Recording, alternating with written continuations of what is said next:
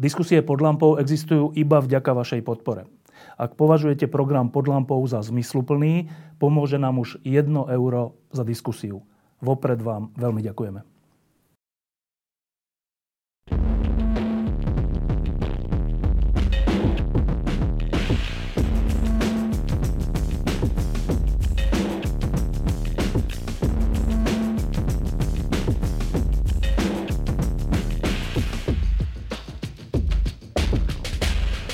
Štvrtý týždeň žijeme v celkom inom svete. E, začíname sa spoznávať už len podľa očí, e, čo je zaujímavé. E, stratili sme tváre tak trocha pred, na verejnom priestore. Štvrtý týždeň si kladieme nové a nové otázky, ale štvrtý týždeň si kladieme aj stále tie isté pôvodné otázky, pretože na niektoré z nich stále nemáme jasné odpovede. A ja som si dnes zavolal dvoch ľudí, ktorí nám, som si istý, pomôžu v orientácii e, v tom svete, v ktorom sme sa zrazu ocitli. Jeden je virológ Boris Klempa a jeden je e, molekulárny biológ a lekár Peter Celec. A teda moja prvá otázka je taká úplne taká istá, ako je na začiatku, ako bola pred 4 týždňami. E, Boris, Peter, to, čo zažívame, sa v čom líši od normálnych epidémií alebo pandémií chrípky? Boris? No myslím, že sa líši už v tom, čo vidíme v Taliansku alebo v Španielsku. Čiže nie je to, nie je to bežná epidémia chrípky. Je to vírus, ktorý je možno podobne ší, šíriaci sa, podobnou dynamikou ako, ako chrípka. Ale vidíme, že má obrovský potenciál vlastne zahltiť a znefunkčniť zdravotnícky systém, keďže určité percento tých, tých nakazených. Dnes to možno vyzerá okolo 5% ľudí naozaj vyžaduje intenzívnu starostlivosť. A to v kombinácii s tými vysokými počtami nakazených, vďaka tej vysokej nákazlivosti, vlastne predstavuje obrovské riziko, že, že tie zdravotnícke systémy kolabujú a, a v dôsledku toho nám môžu začať ľudia zomierať aj na úplne iné veci, ktoré by bežne, na ktoré by bežne nezomierali práve kvôli tomu, že celý systém je zahltený koronavírusom. No a teraz e, to znamená, že e, keď sa opýtam laicky, tento vírus, tento nový vírus je ako keby nákazlivejší ako bežný vírus chrípky?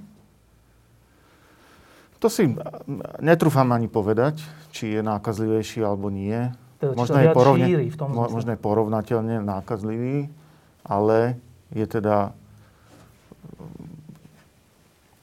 Smrtnejší. Áno, je, je, je nebezpečnejší, je smrteľnejší pre, pre ľudí. Lebo e, ja som sa s viacerými ľuďmi aj tu rozprával a tá tzv. smrtnosť, to je hrozný termín, ale tak musíme ho používať, e, sa na začiatku sa malo za to, že môže byť podobná ako pri chrípke, to znamená 1, 2, 3% Nie je to tak? E, ja si myslím, že pri chrípke je to menej. Oveľa menej? Áno. Pri bežnej chrí, sezónnej chrípke je to možno okolo 0,1%. Čiže ak by to pri tom koronavíruse bolo, dajme tomu 1%, tak už je to, už je to 10 krát viac. Čiže to je jedna, jedna dôležitá informácia, že tento vírus je smrtnejší ako bežné vírusy chrípky? Áno. Druhá dôležitá informácia, teda nepotvrdzujete to, že sa rýchlejšie šíri, že, je, že tá nákaza sa rýchlejšie šíri ako pri chrípke? Netrúfam si to povedať. Ne, nemám na to dáta, ktoré, e, na základe ktorých bych to, bych to povedal. Možno Peter má lepšie informácie, novšie. Ale e, z môjho pohľadu, z hľadiska šírenia je ten proces veľmi podobný ako u chrípke. Peter? Je to dynamický proces, lebo na začiatku sme vedeli niečo, teraz vieme viac a momentálne to vyzerá, že sa to tak utriaslo, že um, to šírenie je podobne rýchle. Vyzerá to zatiaľ tak, no uvidíme, ako sa to vyvinie ďalej, ale to zásadne nové je, že je to nové. Pri chrípke, aj keď uh, sa mení a tým pádom proste má nové antigény a tá naša imunitná odpoveď nie je dlhodobá, nemáš že raz chrípku a už potom si na celý život imunný, ale predsa len aspoň čiastočne imunný si. To je strašne dôležité. A to v tomto prípade úplne odpada. A no, na tú chrypku máme vakcínu. To je proste strašne dôležitá vec. Ako, viem, že je to také že bežné a vlastne hovorilo sa o tom, ale vlastne ľudia až tak ako neberú to na, na váhu, že by to bolo naozaj dôležité, ale, ale tá vakcína voči chrypke je extrémne dôležitá. O to viac, keď dnes hovoríme o tom, že byť zodpovedný, tak všetci si myslia, že to je o tej maske. No tak dobre, skoro 100% ľudí nosí masky, ale 95% z tých ľudí, čo zodpovedne nosia masky, nemá vakcínu voči chrípke. Akože, voči tej bežnej. No, voči tej bežnej, áno, tak ale to neviem, či je úplne že zodpovedné. Takže toto sú podľa mňa tie dve ešte kľúčové veci. Okrem toho, že je letálnejší, smrtnejší, nebezpečnejší, tak je nový, aspoň pre populáciu nový a nemáme vakcín. Dobre, ešte, ešte zostanem pri tých úplne elementárnych otázkach. Chrípka, to tak po našom hovoríme, že chrípka, ale ten vírus chrípky je ako keby z toho istého kmeňa ako tento? Nie, vôbec. vôbec. Je to úplne iná vec? Je to úplne iná vec. Majú nie, niečo spoločné a to, že obidva sú to také druhy vírusov, ktoré, ktorých genetický materiál je toho istého typu, čiže sú to RNA vírusy.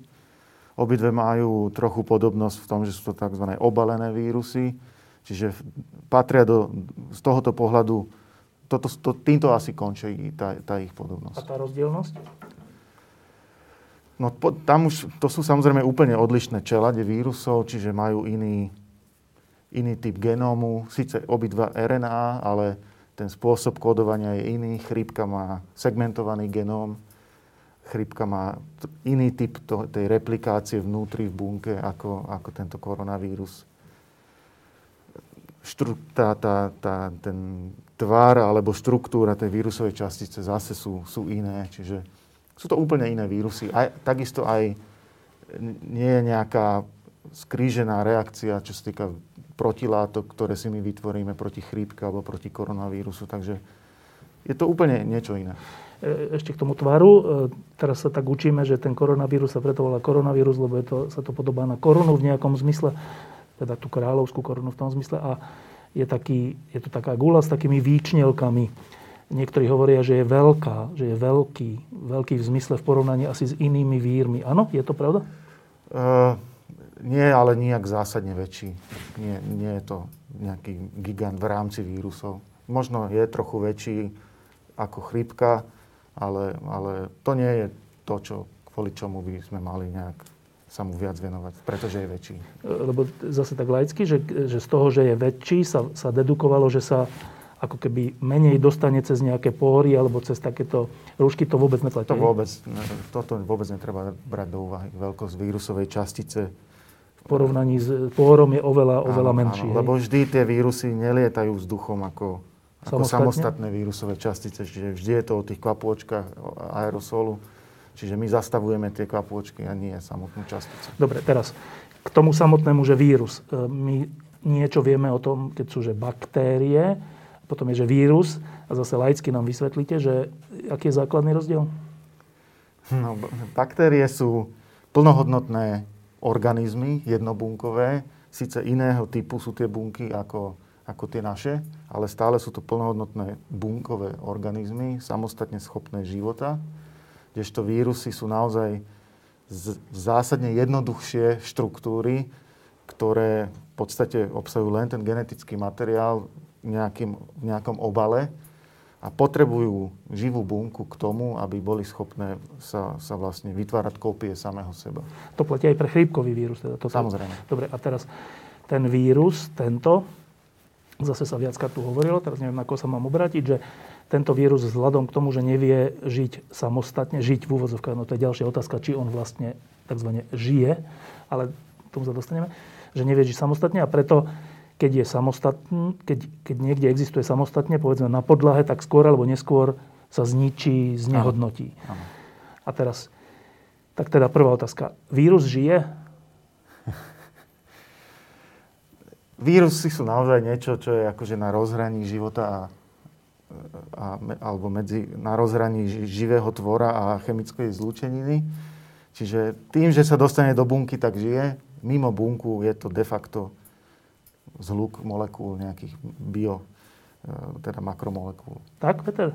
No nie je schopný samostatnej reprodukcie, takže túto podmienku nesplňa a Tým pádom by som ho ako sa samostatný nejaký organizmus e, schopný života ako neoznačil. Ale dobre, keď je teda na nejakom povrchu. Hovorí sa, že v úvodzovkách prežije jeden deň, 3 dní, 7 dní, 20 dní, nevieme stále, to sa vás ešte opýtam, ale to znamená, on keď je na tom povrchu, on tam není ako sám, on tam je už v tej kvapôčke? Tak na začiatku je. On potom, tá kvapôčka vyschne a potom tam zostanú teda tie vírusové častice, ale a tu by som teda novinku som si stihol prečítať, respektíve počuť, lebo v Nemecku intenzívne samozrejme prebieha takýto výskum a robili práve, že výskum z hľadiska toho, ako dlho prežíva na povrchu tento konkrétny vírus, prežíva tam naozaj veľmi dlho. Vieme ho detekovať aj deň, aj neskôr, a potom ako sa tam dostane. Ale e, je evidentné, že nie je schopný už tej reprodukcie ani na tých bunkových kultúrach. To znamená, že detekovať ho síce vieme, tu jeho genetickú informáciu tam, tam vieme nájsť, ale nie je schopný infikovať ďalej bunky. Keď je čo? Takže keď je napríklad, ja neviem, na kľúčke dverí, tak, tak jednoducho už po krátkom čase e, nie je schopný infikovať bunky. Ani len v bunkovej kultúre, to bolo Čiže potom, keď pacienta. sa po Čiže čase dotkneme kľúčky, prakticky, už... apl- praktická aplikácia je veľmi nepravdepodobné, že by sa šíril napríklad tým, že nejaký infikovaný človek niečo chytil a teraz ty to chytíš tiež a teraz už to teda bude v tebe. Toto aspoň z toho výskumu, ktorý sa teraz Boris? nedávno robil, tak vyplynulo a vyplynulo z toho, že teda naozaj to hlavné a dominantné je naozaj tá kvapočková infekcia. Kašľaním a tak. Tak, keď tu budeme kričať, že hurá gól, alebo keď budeme e, neviem čo robiť v nejakom bare, tak vtedy sa nakazíme. Keď budeme, neviem, po sebe chodiť e, cez dvere, tak sa asi nenakazíme podľa tejto štúdie, ktorá sa robila. Reakcia, Boris? V princípe s tým súhlasím, ale Samozrejme, že všetko čas. je to otázka času. Tá, to, čo hovoríme, že pre, neprežije alebo prežije, tak my to hovoríme, že stráca infekčnosť alebo uchováva si infekčnosť. Čiže tá infekčnosť klesá v čase. Na tej kľúčke alebo kde, keď Áno, je? kdekoľvek. A ten čas je aký? No a, a o tom to celé je, že a, ako, aký ten čas je. A, a, a, a opierame sa o dáta, ktoré, ktoré prichádzajú z laboratórií, čiže sú to laboratóriu pokusy, tak povediať za ideálnych podmienok. Takže nejaké definované množstvo vírusu si niekde môžem nakvapať a, a nechám to tam a urobím si sériu a postupne to odoberám a skúšam to dávať na tie bunky a, a vidím, či, či ten vírus ešte bol infekčný alebo nebol. Čiže takéto experimenty existujú a na tých bunkových kultúrách môžem vidieť, že je infekčný, dajme tomu aj 3 dní. Keď, je na, keď, keď je leží na bunke? Keď ho nechám, keď ho nechám na nejakom... nejakom živom na, plast, na kúste, kúse plastu, alebo na, Aha, na oceli, na, kús, na pliešku, alebo na čomkoľvek. Môžem vidieť aj to, že, že 3 dní ešte je infekčný a napadne mi tie bunkové kultúry. Čiže toto je možno niečo staršie, ako o čom hovoril Peter. Ale zase ani tento pokus, keď vidím, že 3 dní bol infekčný na, na kúse plastu, ešte stále nemusí zodpovedať realite v živote v tom zmysle, že tá zbytková infekčnosť, ktorá bola schopná napadnúť tie bunkové kultúry, ani zďaleka nemusí reprezentovať takú, takú dávku infekčnú, aby, aby nakazila človeka. človeka. Mm-hmm. A také pokusy samozrejme nikto neurobí. Čiže my musíme vychádzať len z týchto experimentálnych dát a na základe nich nejak predpokladať, ako to je v skutočnosti. Dobre, a teraz ešte k tým, áno? A tým pádom nejaké hraničné, najdlhšie hodnoty vieme z tých laboratórnych pokusov, ale v skutočnosti určite tie časy sú výrazne kratšie. Tej infekčnosti. Áno, tej, tej infekčnosti. No a teraz ešte k tým povrchom, lebo všetci sa dotýkame nielen kľúčiek, ale aj kupujeme si chlieb, ktorý chytíme do ruky, alebo je dlho v predajni a tam je nejaký vzduch a tak. E, máme šaty, ktorých sa dotýkame a môžeme sa teda vraj zdraviť takto, že, no ale tým pádom tiež sme sa troška dotkli. No a teraz je otázka ten vírus, čo sa týka prežitia a infekčnosti, e, ten čas je iný, keď je to na kove, umelej hmote, látke, potravine? Experimenty boli robené na týchto rôznych povrchoch a nejaké rozdiely boli nájdené, ale v princípe až nie zase až tak zásadné. Nie, lebo ja som čítal také, že na odeve alebo na, na niečom, čo je také porobité Aha. ako odev, je, je oveľa men, za oveľa kratší čas ten vírus stráca infekčnosť a v úvodzovkách zomiera, než na kove alebo umelej hmote. To, to, to, neplatí toto? Priznám sa, že, že neviem to jednoznačne potvrdiť. Peter? No, tak každý čítame niečo, tak e, ja, čo som teda čítal a čo teda, akože ja čomu dôverujem. A, Ale ty si čítal teda vedecké veci, nie, nie novinové. No, no. Áno. Dobre. áno, vedecké. Tak uh, tam bol jednoznačný záver z toho, že kľúčová je tá kvapočková infekcia. Proste kľúčové je to, že sme tu teraz blízko pri sebe, na rozdiel od všetkých odporúčaní. Mali by sme byť proste aspoň meter a pol od seba každý a to je to nebezpečné. A nepomôže ani táto maska, ktorú si aj tak každý budeme neustále takto proste posúvať, lebo ani ja, ani nikto teda z nás asi ju poriadne nevie nosiť, ani si ju nastaviť, ani nič podobné. Takže tá kvapočková infekcia je kľúčová to bol teda záver z tej štúdie, že teda zamerať sa na toto, na ten social distancing, to, čo vlastne aj všetky relevantné inštitúcie naozaj odporúčajú, že to je kľúč, to je to najdôležitejšie. Ďalší ten bod je teda tá hygiena rúk samozrejme a k tým rúškam ja akože viete, diskutovať sa dá dovtedy, kým sa rozhodne. Ale keď už sa rozhodlo, tak dobre, tak som si to teda zobral na seba, hoci akože keď som sám doma, tak si dovolím teda akože ju dať dole a keď som ale... s niekým, tak si ju tiež dám dole a dokonca aj keď som v robote, tak si ju dám dole, pretože neviem dýchať, neviem nosiť, podobne ako profesor Matovič, ktorý teda rozhodol, že teda takto to bude na základe nejakých asi dát, ktoré ja nemám. Ale každopádne, ehm, keď sa už rozhodlo, tak teda dobre, tak ju nozme, uvidíme, ako sa vyvinie situácia. Musím ale jednu vec tomu povedať, že pre mňa to je taký precedens trošku. A sme v roku 2020 a medicína, a toto patrí do medicíny, to verejné zdravotníctvo patrí do medicíny, musí byť založená na dôkazoch. To musí byť niečo, čomu nie, že ja verím, alebo čo si Boris myslí, alebo čo si myslí nejaký politik, alebo niekto. To musia byť proste že tvrdé dáta. Na ten social distancing jednoznačné tvrdé dáta sú. Je to úplne že bez akýchkoľvek akože rozporov na vakcínu voči chrípke bez akýchkoľvek rozporov. To, to nie je, že ako ja si myslím niečo a iní si myslia niečo iné. To všetci vieme, že to účinkuje. Nie 100%, ale účinkuje. To nie je povinné. Keď nejaké iné veci sa teda stanú povinnými, ja ich teda dodržiavam. Dobre, tak dodržiavajme, ale e, čo potom pri tých ostatných veciach, ktorým až tak nerozumiem? Tie sa rozhodujú na základe aktuálnych nejakých... Tak, Ruška asi podľa všetkého trošku nejako možno, že fungujú hlavne keď všetci a tak a fungujú aj ako symbol, fungujú aj ako um, neviem, taký akože priznanie si, že áno, máme tu problém a áno, a tak, že sme solidárni a tak ďalej. Ale k tej zodpovednosti, tak ako som povedal, patria aj ostatné veci. Napríklad to, že budeme ďalej od seba. Napríklad to, že budeme, mať, uh, budeme využívať tie možnosti vakcín, ktoré máme k dispozícii a všetky tie ostatné veci, ktoré k tomu patria. No ešte k tým rúškam, lebo to je teraz najmä u nás na Slovensku a v Českej republike úplne že tabu. Ako keby, že každý, kto má rúško, ten je zodpovedný, kto nemá, ten je nezodpovedný. Pričom pozeráme nemeckú televíziu, kde rúška nemajú, pozeráme CNN, kde rúška nemajú, BBC. Čítame Svetovú zdravotníckú organizáciu nejakých expertov, ktorí hovoria, že rúška majú mať iba tí, ktorí majú prejavy už, alebo tí, ktorí sa s takými ľuďmi idú stretnúť a vedia o tom. Inak vlastne nie. Tak teraz čo? My v Česku a na Slovensku sme ďalej ako iný svet? Prečo to je práve tu?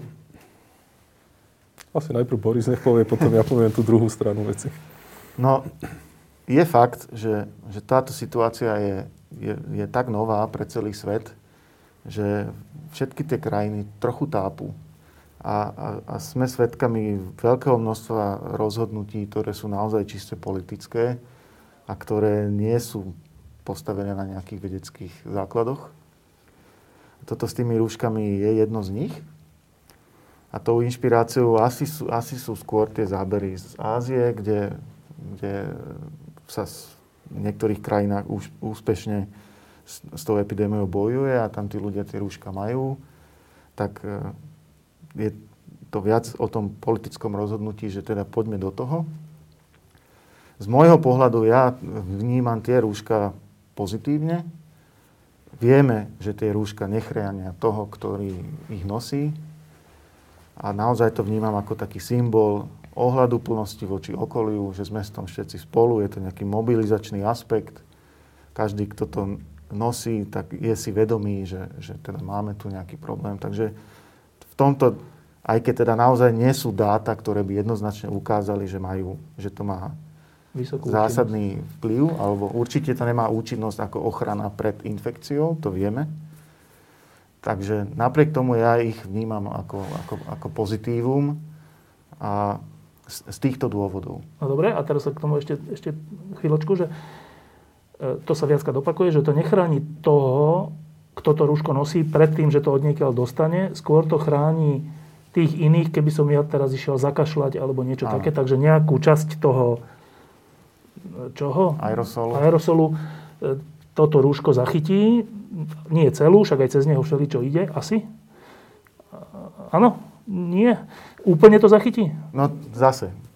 Ja tie dáta nemám, či ale... to úplne zachytí, ale je logickejšie, že keď, keď mám to rúško veľmi blízko toho zdroja, tak skôr zabránim tomu šíreniu toho aerosolu, ako keď ten aerosol zvonku, už tie malé kvapočky tu, sa tu vznáša v tom vzduchu a, a, a prejde mi aj tým, tým bokom pri nadýchu. Ale však on prejde aj cez to samotné rúško, nie?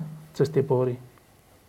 Vírus by prešiel, ale tie kvapôčky si myslím, že neprejdú, ale za, sú zastavené tým rúškom. Dobre, tak e, teda, aby sme sa dostali k meritu toho rúška, že chráni to nie nás pred tým, že niečo vdýchneme, chráni to niekoho iného, ak by sme my boli nosiči a zakašleme alebo niečo ano. podobné. Peter, s týmto súhlasíš?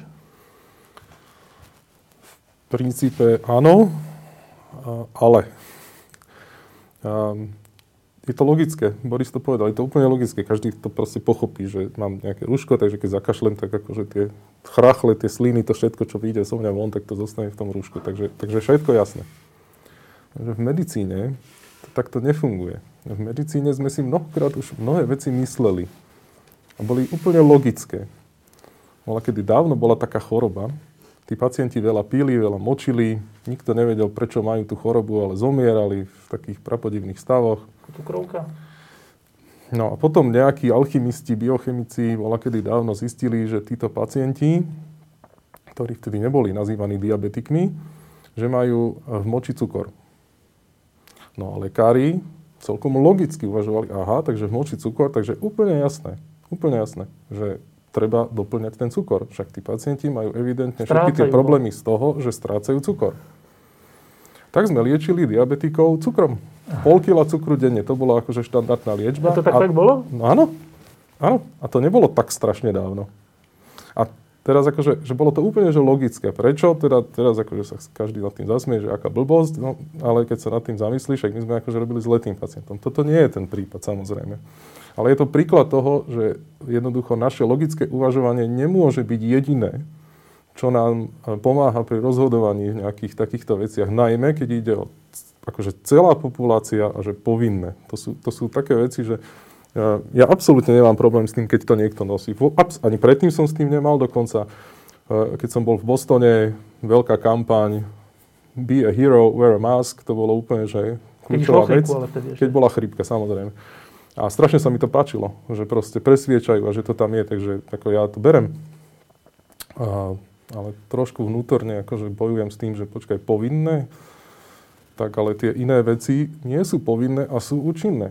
Akože to nech mi niekto vysvetlí, že tu mám nejakú vec, ktorú má asi takýto efekt a potom mám inú vec, ktorú má takýto efekt a, tá a táto nie je povinná. A tomu ja nerozumiem tak trošku. A hlavne teda potom aj akceptáciu tých ľudí. Ja neviem, či ste teda videli ten výskup sociológov z SAV, že teda všetci v podstate akceptujú rúška, všetci ich nosia, ale iba dve tretiny by boli ochotní sa vakcinovať, keby bola vakcína.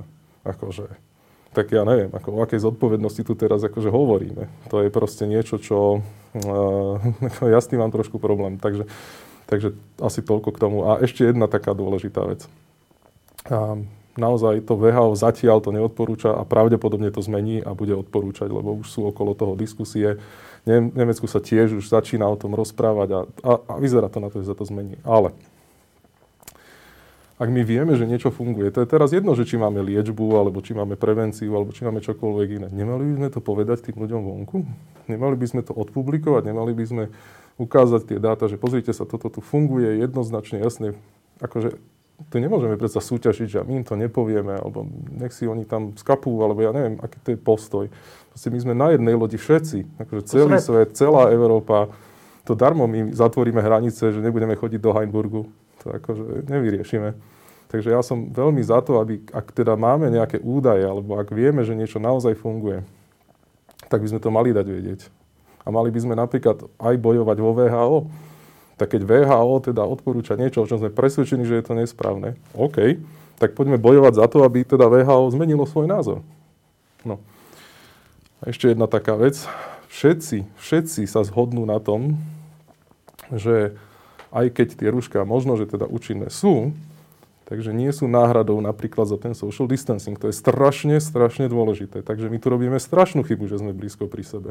A ja keď pozerám napríklad na zasadnutie krízového štábu lomeno vlády, tak mám trošku problém, lebo všetci síce majú rúška, ale všetci sú blízko pri sebe, šuškajú si tam, tlapkajú sa tam, neviem, akože tak počkať, tak a to už je ako príklad teda pre tú populáciu? Dobre. Lebo to nie je dobrý príklad. Dobre, a teraz... Máme byť ďaleko od seba. No a teraz, to je ďalšia zaujímavá otázka. Zase som čítal, že aj keby sme nemali rúško, tak človek keď dýcha, tak tie kvapôčky e, po koľko centimetroch, respektíve po akej vzdialenosti postupne padajú na zem. E, teda niekde som čítal, že 70 cm, niekde že meter, niekde až 2 metre. Iná, inde som začítal, že jedna vec je tie kvapočky, čo padajú, ale druhá vec je také tie úplne lahučké, ktoré sa vznášajú, čo sa nazýva aerosol, že tie sú potom vlastne ako keby vo vzduši. Iní hovoria, že to je blbosť, oni všetci, všetky nakoniec padnú na zem skôr alebo neskôr a není to, že až za 10 metrov. Tak e, na tomto je už nejaký konsenzus? No na to nemôže byť konsenzus, pretože keď ja budem kričať a budem rozprávať, tak to do, dopadne niekde ďalej. Ako keď budem rozprávať proste len veľmi pokojne a budem proste... To ti iba spadol mikrofón, to si môžeš plne zdvihnúť, ale že, jasné, že to, je, to je jasné, ale že keď hovoríme normálne a nekričíme, je nejaký koncenzus, že čo to robí? Uh, to neviem, či je kon- konsenzus, čo to robí, keď rozprávame, ale čo som chcel povedať je, že dokonca ani pri tej chrípke, čo je teda, čo, čo je vírus, ktorý poznáme už dlho a to ochorenie poznáme už dlho a, a obrovský výskum sa tomu venuje, tak dokonca ani pri chrípke si, si ľudia sa nezhodujú v tom, že do akej miery je to čiste kvapôčková infekcia, alebo je to dokonca tzv. airborne infekcia, čiže naozaj sa dlhodobo ten vírus akože drží vo vzduchu a ja už môžem odísť a príde ďalší a, a nakazí sa. Čiže toto, toto e, ani pri chrípke nie je úplne jednoznačné a sú ľudia, ktorí tvrdia, že je to airborne alebo nie je. Ale pri, pri tomto novom koronavíruse tie dáta, ktoré sú treba z, Čí, z Číny, z Wuhanu, jednoznačne ukazujú, že tým, tým dominantným driverom celého toho epidemického prenosu je kvapočková infekcia. Čo je dobrá správa, ak je to pravda v tom zmysle, že lebo to sa Peter ma vyprovokoval k tomu, keď trikrát povedal, že robíme chybu, že sme tak blízko seba a my sme tak zhruba meter od seba, že tie, tie kvapôčky, oni nejdú 10 metrov. Oni niekoľko, vzhľadom ku gravitácii, iba niekoľko, nejakú vzdialenosť potom padajú dole a navyše, keď máme rúško, tak asi ešte menej, predpokladám. Čiže fakt robíme chybu? Ale to je jedno, čo si ja myslím a jedno, čo si Boris myslí, jedno, čo si všetci myslíme. Podstatné sú tie výskumy, ktoré teda sa tam robili a všeli kde, napríklad teda v tom Nemecku. A záver bol ten, že jednoducho social distancing je kľúčová vec. To v poriadku. Akože vychádza to samozrejme z tých observačných štúdí, lebo nikto nerobil také, že zobral nejakého infikovaného pacienta, postavil ho teraz 10 cm, 20 m a tak ďalej. To sa no. zatiaľ teda ešte nerobilo, ale, ale kopec iných vecí sa robilo, ktoré to rôznym spôsobom modelovali a pri chrípke sa už robili aj teda všelijaké teda veci. Ale vyplýva to napríklad aj z toho, že kde sú dokumentované veľké uh, tie, tie tzv.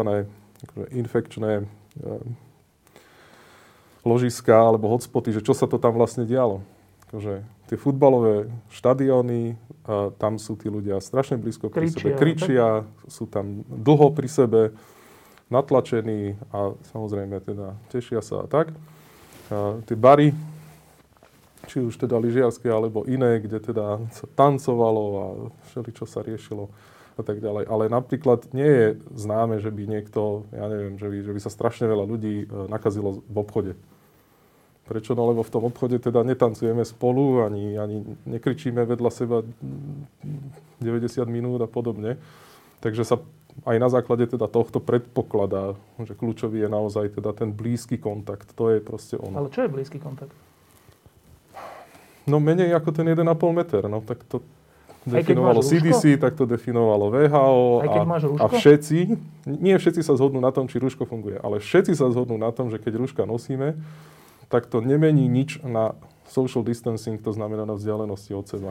Áno, čiže to rúško by nemalo byť ospravedlnenie, prečo nerobíme ostatné Ešte ďalšie veci. veci. Áno. Dobre, ale však sme sa tu zhodli, alebo vy ste ma presvedčili o tom, že to rúško nechráni mňa pred vami, ale vás predo mnou, že keby som ja zakašľal, alebo hocičo, tak veľkú časť tohoto rúško zachytí. No ale to je, teraz sme v tej situácii, že ja som tu, predpokladajme, že, som na, že mám ten vírus, tak keď mám to rúško, a, a zatiaľ som nezakašľal, ale to znamená o to menej, keď rozprávam, tak asi veľa z toho zachytí, nie?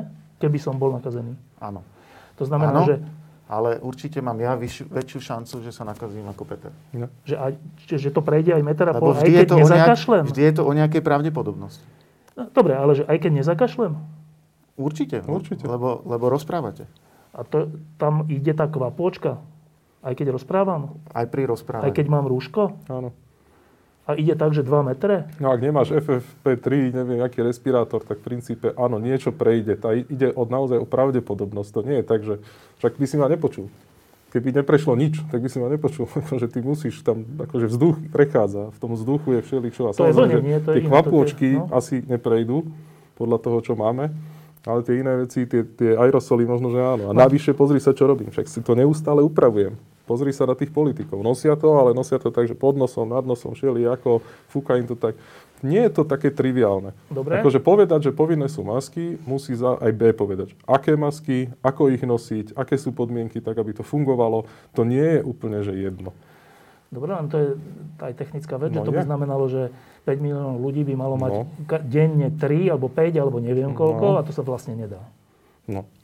Nie? No však jedna, teda, jedna z asi z príčin, prečo teda VHO dlho s tým otáľa, že či to teda odporúčiť, alebo nie je jednoducho ten shortage, to, že nemáme tie masky.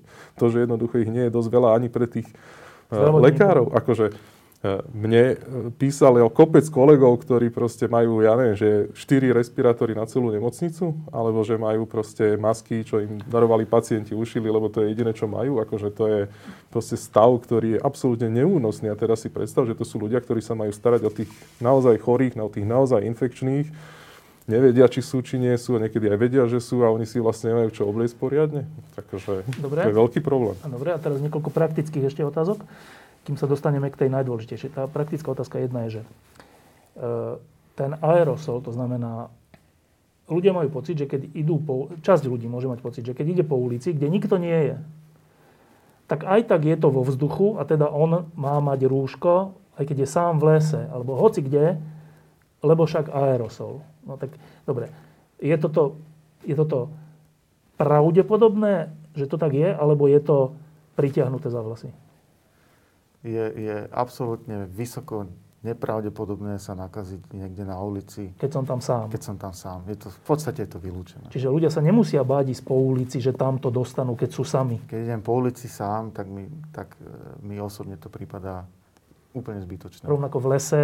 Ale, ale znova sa da, dostávame k tomu, že tá, tá maska predsa nemá chrániť ma, mňa. Čiže ja keď idem po ulici a som sám, tak nemám koho chrániť, tak si ju môžem dať dole už len preto, aby som si ušetril, aby, aby, aby mi čo najdlhšie vydržala v tých situáciách, kedy by som ju mal mať. No, čiže toto je dôležitá informácia, že ľudia sa nemusia báť, keď sú sami, že v aerosole, vo vzduchu to dostanú. Áno. Peter? No, akože keby to tak bolo, tak potom je tá maska fakt zbytočná, lebo potom akože by to prešlo aj cez tie pory, ktoré tie masky normálne a bežne majú. Takže nie, nie je to pravda, nemusia sa báť. Akože myslím, že nariadenie je jasné, že na verejnosti to zahrania aj toto. Čiže keď sa niečoho majú bať, tak nie je infekcie, ale teda, neviem, policajtov. Čo. Na verejnosti ale... myslíš, že keď sú tam ľudia? No tak neviem, ako je to zadefinované, teda to na verejnosti. Lebo ja som to pochopil tak, že mimo domu. ulica je tiež verejnosť. Však Češi urobili teraz, nie? Že do, doplnili to nariadenie, že teda v aute, keď si sám, tak teda nemusíš. No, tak. A keď si sám na ulici? No tak To nedoplnili, takže asi platí nariadenie, že musíš mať a hotovo. U nás? No, Pokiaľ ja viem, tak... Priznám sa, že to nemám naš, na, načítané. Ale bez hľadu na nariadenia, zdravý rozum, Zdravý nie rozum káže- vedecký rozum v tomto prípade, Áno. hovorí, že keď som sám na ulici, alebo sám v lese, alebo sám vo svojom aute, tak vlastne nemám mať rúško. Nemusí mať rúško, áno.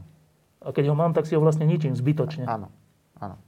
Áno? Za Áno. týmto stojíme? Za týmto ja stojím. Aj ty, Peter? No určite, len teda neviem, ako je to z právneho hľadiska, lebo teda... To je iná otázka. Ale No, jasné. Áno? Dobre.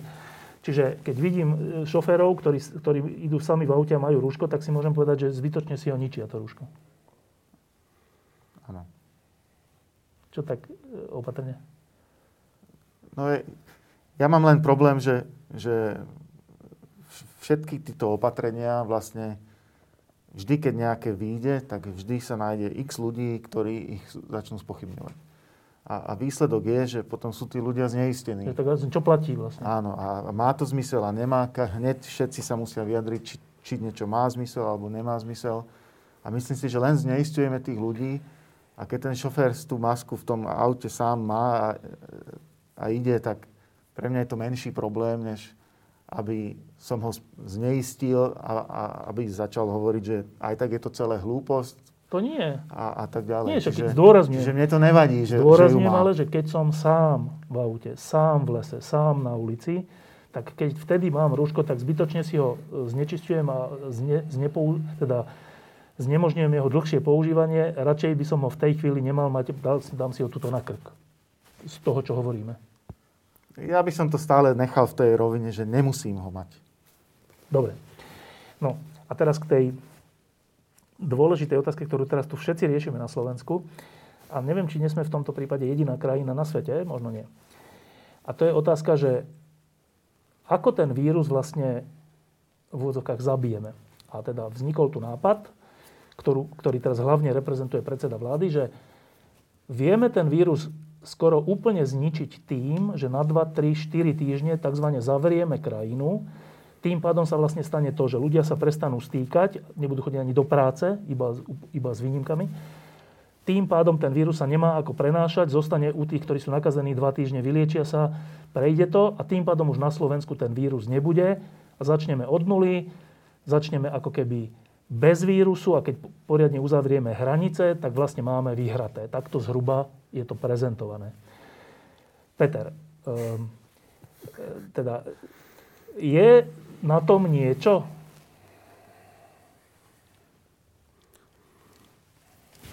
Hľadám tie správne výrazy, aby teda to mohlo byť aj publikované.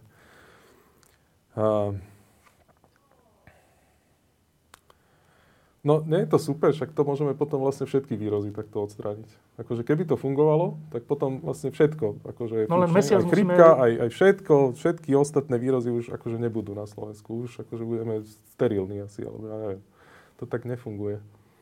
To tak nefunguje. Ten vírus si žije svojim vlastným nejakým životom, tak ja neviem. Tak poprvé by to nemohol byť asi, asi len mesiac, lebo zase štúdie ukázali, že v skutočnosti a, fekálnou cestou, teda stolicou, ešte aj dlho potom, ako je pacient úplne negatívny a zdravý, bez symptómov, bez všetkého, tak ešte nejaký ten vírus vylučuje. Či je to infekčné, nikto nevie zatiaľ, ale teda každopádne niečo také sa akože popísalo a to, ako, ako dlho to bude trvať, to akože až tak úplne, že presne nevieme.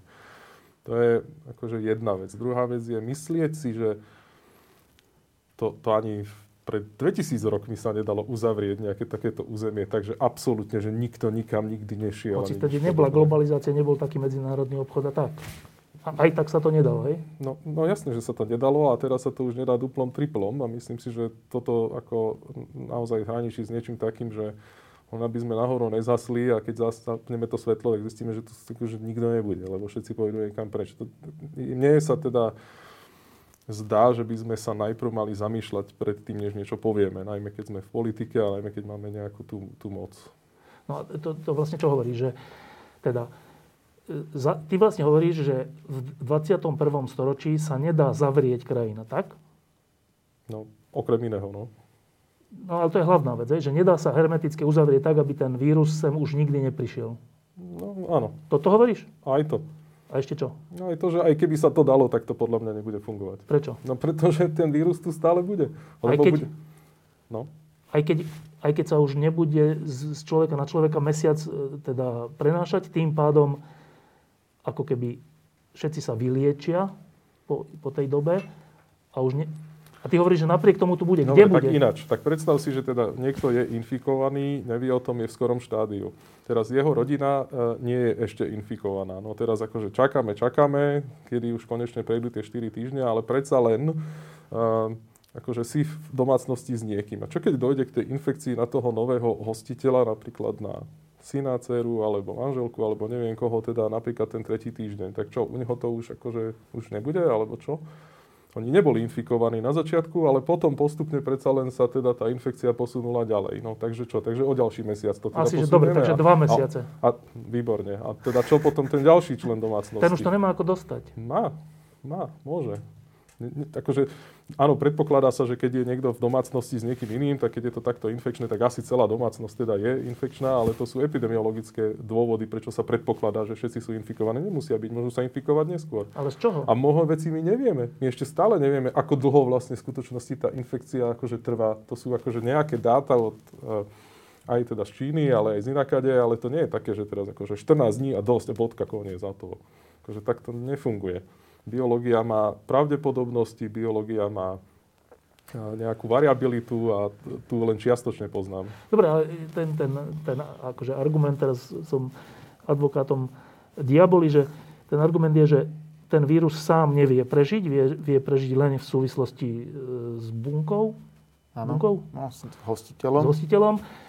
No ale keď tí hostitelia sa nebudú stýkať, tak tí, ktorí to dostanú dobre, sa nakazia, vyležia to alebo prekonajú to za 2, 3, 4 týždne. Aj ich rodinní príslušníci za 2, 3, 4 týždne. A teda ten argument je, že no ale potom to už nemá kto dostať od nikoho. No dobré, ale ty vychádzaš z toho predpokladu, že nikto nikdy nemôže sa stať napríklad že dlhodobým prenášačom, ktorý to bude dlhodobo v sebe mať. A to môže? Čo ja viem.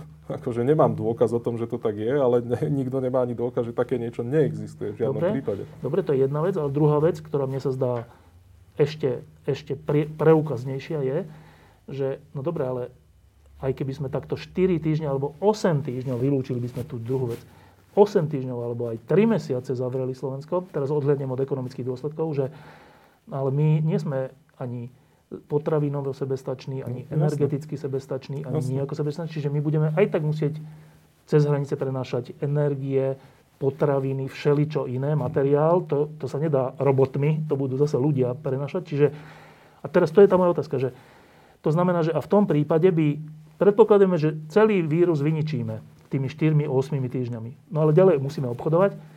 Donesie sem jeden človek ten vírus a nie sme náhodou znova na začiatku? Presne tak. Sme? Áno. No. Sme znova na začiatku? Áno. Jedine, že by sme boli schopní všetkých prichádzajúcich vlastne všetky tovary a tak, rigidne, povrchy? tak rigidne testovať, že každého by sme vlastne dokázali dať do izolácie. Áno, len potom teda zabudnime na to, že by sme niekoho testovali, lebo však to je zo zahraničia teda e, ve- veci, nie? Či ako potrebujem dovážať nejaké veci. No však to sa pýtam, že No. keď budeme dovážať tie veci na tých veciach, na povrchoch, alebo na tých obaloch, alebo na tých, neviem, textiloch, Na povrchu by sa to dalo ešte nejak e, minimalizovať. Ja si myslím, že stále je to o ľuďoch predovšetkým. a nie, Jasné, jasné, ale teda niekto Dobre, to musí a- asi doniesť, nie? Akože to nemôže že pohodiť Tú hranice, alebo čo. No, no to, to, iba to do, do, domyslíme to dokonca. Že keď budeme do, dovážať veci, ktoré musíme dovážať, aj keby sme nechceli, musíme, a to je potravina a všeličo iné, energie a všeličo, materiály, to dovážajú ľudia cez auta alebo cez prostredníctvom niečo. A tí ľudia, vy ste povedali, že by sa museli čo? Aby, aby to sa nepreniesli? By museli čo? No rigidne testovať, že či sú. By, by sme museli všetkých testovať a, a každý, kto by bol pozitívny, by musel ísť do izolácie. No však, no a? No, otázka je, či, či to je reálne uskutočniteľné. Prečo? Z hľadiska voľného pohybu, z hľadiska kapacít, hľadiska nejakej e, ilegálneho pohybu osôb a, tak ďalej. Proste v reálnom svete neverím, že, že naozaj dokážeme zachytiť každého jedného človeka, ktorý sem príde zo zahraničia. Hoci aj ilegálne. Áno. Lebo keby aj ilegálne jeden človek prešiel, jeden na svete, a bol by náhodou ten nosič, tak sme na začiatku. Zase by to záležalo od toho, ako rýchlo by sme na to prišli. Asi by sme hneď na to neprišli, lebo to sa nedá. To, to, to by sme museli pa, pa, permanentne 5 miliónov ľudí testovať, alebo ako? Tak e, ukázalo by sa to, keby v momente, kedy by bol prvý z týchto infikovaných ľudí chorý. A vtedy by sme na to prišli. Ale medzi tým už by boli ďalší infikovaní. Medzi tým už by mo- mohlo byť. e, A vtedy by sme museli znova hermeticky uzavrieť krajinu na 4 mesiace, alebo na 2 mesiace, alebo na 1 mesiac? No neviem, potom by sme už hádam teda dostali rozum. Akože poďme na ďalší nápad. No nepočkaj, je, čiže to, ty to berieš ako úplne nerozumný nápad? ja si myslím, že to je úplne akože mimo reality. Je to mimo reality? Ja si musím, myslím takisto úprimne, že, že je, je nereálne ten vírus úplne, úplne vyhľadiť v priebehu mesiaca. A že tie škody, ktoré by vznikli z toho mesačného blackoutu alebo lockdownu, alebo ako to už nazveme, by boli horšie a vlastne len čo by sme s ním skončili, tak By sme tak, tak, začať. tak by nás to ne- nespasilo. To vidia, vidíme v tom Wuhane, ako zúfalo oni sa snažia teraz tie reštrikcie uvoľňovať, pretože to mesto proste zomiera. Čiže oni hneď ako len im to epidemiologická situácia umožnila, sa snažia to, e, to uvoľňovať. A samozrejme, že čo teraz stále riešia, sú importované prípady. Situácia sa otočila a oni sa teraz stále musia si dávať pozor v tom a všetky prípady v Číne momentálne sú importované prípady. Lenže v dnešnom Ale svete sa nedá, sa to nedá. hermeticky uzavrieť krajina, hej? Ja si myslím, že nedá. Peter? Nedá. No poprvé nedá a po druhé, ja neviem, tak máme iné uh, infekcie, kde máme vakcíny. My máme vakcínu na polio, my máme vakcínu na osýpky a pozri sa, aké dekády tu bojujeme s tým a minimálne teda pri napríklad takých osýpkach nám vlastne ešte aj stúpa počet infikovaných. Hoci máme vakcínu. Pritom to nemáme vakcínu. To je proste, akože kým nebude to, tak uh, takéto nápady to, dobre. Dobre, Akože- teraz... Skrátim to, aby sme potom na to nezabudli. Akože tuto, to, tento problém vyriešia vedci. Neviem, možno Boris, možno, že Nemci, možno, že Američania, ale vedci to vyriešia. Tou vakcínou. Buď tou vakcínou, Alebo alebo liekom. nejakým účinným liekom. Keď chceme pomôcť tomu, aby sa toto celé nejakým spôsobom rýchlejšie skončilo a dobre skončilo, tak okrem tých základných vecí, napríklad social distancing, 1,5 metra, tak investujme, pomôžeme napríklad v rámci Vede. celoeurópskej alebo celosvetovej nejakej klinickej štúdie, štúdii k tomu, aby sme sa dopracovali rýchlejšie k účinnej vakcíne, respektíve k účinným nejakým lie- liečivám. To je, on, to je ono. Tieto ostatné veci, akože však môžeme o tom diskutovať, keď teda chceme, ale tie dôsledky nedomyslené o tom, že OK, tak čo asi si normálny človek povie, keď vie, že ho čaká možno, že od Veľkej noci, neviem čo, na mesiac, že nebude môcť výjsť von z bytu. No, akože, to, to, to, to má ďaleko siahle dôsledky. A zas, akože, v žiadnom prípade to nechcem zľahčovať. V žiadnom prípade nechcem zľahčovať túto, túto situáciu. Ale pamätáte si, že boli voľby pred mesiacom? To bolo strašne dávno. Ja viem, že sme na to úplne zabudli. A vyhral jeden pán s jednou stranou, ktorý hovoril, ktorý zapaloval sviečky, ak sa nemýlim, že 5000 sviečok zapaloval. Zbytočne zomre tých ľudí v zdravotníctve. Aha, to už nie je problém. Tu každý rok zomrie, nie 5, tu zomrie 10 tisíc ľudí, ktorí by vlastne minimálne v ten rok zomrieť nemuseli na najrôznejšie choroby, Lebo zdravotníctvo nefunguje. lebo zdravotníctvo nefunguje ideálne. A samozrejme nefunguje ideálne ani v iných krajinách, ale v porovnaní s priemerom Európskej únie je to, že 5 tisíc ľudí, ale že každý rok, Zomrie. každý rok zomrie 5 tisíc ľudí. Zbytočne teda. Ja neviem, ešte raz to zopakujem, ja neviem, koľko ľudí zomrie kvôli koronavírusu, na koronavírusovú infekciu na Slovensku napríklad. Naozaj to neviem, ani, ani to nechcem odhadovať, lebo to nevie nikto, ako to bude ďalej pokračovať. A je možné, že to bude strašne zlé. A je možné, že to až také zlé nebude. Neviem. Ale už som to 5000 niekde ľudí to napísal. vieme. Ale tých 5000 ľudí vieme a zomrie ich aj tohto roku 5000. Mimo a, koronavírusu. a možno aj viac, nezávisle od nejakého koronavírusu a s tým neriešime, že nič, tak neviem. Akože o rok uvidíme, ako to teda dopadne. O rok môžeme potom nejako zratúvať. Ale e, nemali by sme zabúdať aj na tie ostatné veci a problémy, ktoré tu v krajine evidentne máme a životy a proste ľudia, ktorí tu zomrú v 60 v 50 na infarkty a na mŕtvice a na kolorektálne karcinómy a neviem čo všetko možné, pretože tu akože každý deň zomrie kvantum ľudí zbytočne a to neriešime, lebo riešime teda túto pandémiu, ktorá je nesporne veľkým problémom, bez debaty. Len proste nič to nemení na tých ostatných problémoch. Boris to sa to nadýchoval? Ja, no nič to nemení, ale napriek tomu zase nemôžeme teraz e, vyčítať novej vláde, že nezačala riešiť e, v marci 2020, keď celý svet e, je hore nohami kvôli koronavírusu, ja neviem, screening na, na rakovinu v nejakej skupine ľudí. Proste to, že v tejto chvíli sa rieši koronavírus, mi prípada úplne prirodzené a, a toto všetko riešme, keď tá kríza skončí. Áno, ale tam ide o to, že o mieru toho, že čomu venujeme koľko pozornosti prostriedkov a neviem čoho, zastavenia ekonomiky, lebo zatiaľ čítam tie správy tak, že e, tie najdôležitejšie opatrenia sa robia kvôli tomu, že nemáme dostatok, úplne na konci je vlastne, že nemáme dostatok tých ventilačných e, zariadení, to sú tie, ktoré na ventilovanie plúc, že tie naj, najťažšie prebiehajúce e, nákazy tohto koronavírusu končia tak, že človek má zavodnené plúca, alebo čo nevie dýchať. A keďže nemáme, máme ich 500, myslím, tých, tých plúcnych ventilácií, a pri tých krivkách môže tých ľudí byť tisíc, môže ich byť 2000 a vlastne by sme sa dostali do stavu, že tisícu alebo 1500 nevieme poskytnúť ventiláciu, čiže inými slovami trocha ich odsúdime na smrť. Čiže týmto sa snažíme zachrániť tých, povedzme, 1500 ľudí. Čo je v poriadku zatiaľ táto úvaha. Ale ja počúvam Petra tak, že no ale my môžeme zachrániť iných 5000 ľudí, ale to neriešime riešime 1500. Tak? Dobre som ťa rozumel? No, ale akože vždy bude viacero problémov, ktoré treba riešiť. Akože proste ten svet nie je taký jednoduchý, že keď vyriešime koronavírus, tak potom teda ideme riešiť všetko ostatné. Akože povieš to tým príbuzným, ktorí teda teraz prídu od tých všetkých zbytočne. infarktov a neviem čo úplne zbytočne a povieš im, no viete čo, tak teraz nie, lebo nič, akože sme to neriešili, lebo koronavírus. Akože, ako musíme, aj tí lekári, veď akože zatiaľ ešte stále by sa mali aj sa venujú dominantne pacientom teda s inými chorobami. A, a dobré, že sa venujú. Vďaka tomu, teda by sme im mali asi zatlieskať, ale teda vďaka tomu kopec ľudí nezomrie, niektorí napriek všetkým teda snahám zomrú a potom je tam tá skupina, ktorá by vlastne nemusela zomrieť. A mňa toto ešte stále trápi stále viac, pretože na tú, na tú koronu nakoniec niekto teda tú vakcínu akože vymyslí. Neviem kedy, bodaj by čím skôr.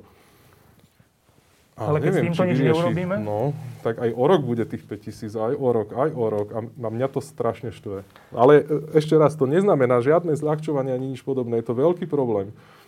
Len niekedy je to také, že, vieš, um, ja neviem, ja, ja poznám to aj z vlastnej skúsenosti, že keď proste sú nejaké sedenia a teraz akože tak ako záverom nejakého sedenia, nejakého krízového štábu alebo nejakej vlády asi nemôže byť také, že viete čo, dohodli sme sa, že teda tie opatrenia, ktoré sme tu teraz urobili, sú teda takéto dobré a teraz akože už akože len vydržme. To, by, to není ono, to musí prísť proste s niečím novým a ešte s niečím novým a s niečím novým. A ja sa teda akože každý deň pozerám, že s čím novým prídeme. No tak teraz akože lockdown, tak čo bude na budúce? Že bude koniec sveta, alebo čo spravíme? Proste, že napríklad, čo by som ja skôr teda privítal, je uh, taký ten posun, že mimo Slovenska. Ja neviem, akože pre mňa tá pandémia je veľký problém. Potom sa tu nabaluje teda nielen ekonomicky, ale ten problém toho, ako na ňo reagujeme. A potom sa tu nabaluje taký jeden masívny problém do budúcna, ktorý aj keď tá pandémia akože opadne, všetko sa vyrieši, tak tu zostane ten veľký problém. Tá Európa nefunguje, svet nespolupracuje, každý si tu rieši svoje vlastne národné, neviem čo, tvárime sa pri takomto probléme, ktorý vlastne by nás všetkých mal nejakým spôsobom zjednotiť. Však my by sme tu mali spolu tie jednotlivé krajiny, akože spolu riešiť ten problém. Čo je úlohou Európskej únie, keď nie riešiť niečo, čo postihuje vlastne celú Európsku úniu medzičasom. Však túto by sme mali riešiť spolu a tu si tu riešime každý o sve, ako keby sme tých druhých akože nechceli ani počúvať, alebo my nechceli pomôcť a tak. To je veľký problém podľa sú, mňa. Iba aby sme boli zase objektívni, sú aj príklady opačného. Jednak aj Európska únia robí všelijaké teraz s tými fondami, ktoré sa presúvajú na riešenie tohto a bez toho, aby sa muselo spolufinancovanie štátu a všelijaké. To je najnovšia informácia. A sú aj také na, na úrovni národných štátov, že napríklad Nemecko poskytuje pomoc Talianu. Hoci ano. má samo problém, ale poskytuje ano. pomoc Talianu, lebo väčší, čo je super. No to jasne, jasné. Čiže existujú aj takéto prípady. Áno. Ale my sa tu tak akože tvárime, že... Ja my na Slovensku my, myslíš? My akože sa tešíme z toho, z tých eurofondov, ale zase, že by sme ako... My niekomu pomohli. Napríklad my mohli teraz pomôcť tým Talianom, ktorí evidentne teda pomoc potrebujú, alebo Španielom a podobne, s vedomím, že možno o pár týždňov, mesiacov to sa bude to naopak, alebo čo, neviem. Mm, neviem, ja by som viacej tej solidarity akože chcel vidieť. Dobre, a teraz k tomu znova k tomu riešeniu, že ak ste sa zhodli na tom, že zatvorenie krajiny na mesiac, na dva mesiace nerieši problém. Jednak sa to nedá v 21. storočí v čase toho, že sme závislí na tovaroch a jednak aj kvôli tomu, že ten vírus sa nedá takto ľahko v úvodzovkách zabiť. Tak e, keby bolo po vašom, a teraz to nemyslím, že máte byť namyslení, ale že keby bolo po vašom s vašimi doterajšími vedomosťami, tak čo by mal tento štát vlastne v tejto chvíli robiť? Mám začať? No, určite. No ja si myslím, že čo, čo si musíme uvedomiť, že tento spomalenie e, vírusu nikdy neurobia vlády ani nariadenia. Vždy to urobia ľudia. Tým, ako sa budú správať. Čiže z môjho pohľadu to najdôležitejšie je dostať všetkých ľudí na palubu, aby pochopili, o čom to je, a keď sa všetci ľudia zodpovedne budú správať, čiže predovšetkým ten social distancing, tak tým sa to spomalenie zastaví natoľko, aby, aby to ten zdravotnícky systém zvládol. Spomalí natoľko. Nezastaví, ale spomalí natoľko, aby to ten zdravotnícky systém vládal, zvládať až, až do tej doby, kým teda ne, nepríde nejaké trvalejšie riešenie. Takže z môjho pohľadu vždy najdôležitejšia bude tá vysvetľovacia kampaň, aby ľudia pochopili. Preto ste tu? Áno. Je fajn mať dlhší priestor a nie dvoj, troj vetové vyjadrenia, ktoré vždy majú reagovať na niekoho iného vyjadrenie. Takže toto je pre mňa dôležité. A, a v tom prípade, keď to tí ľudia všetci pochopia, že majú problém a je to ich problém a nie a nemajú čakať, či im Matovič povie jedno alebo druhé, ale oni musia vedieť, čo je pre nich dobré, tak v tom prípade vlastne tie nariadenia by ani nemuseli byť.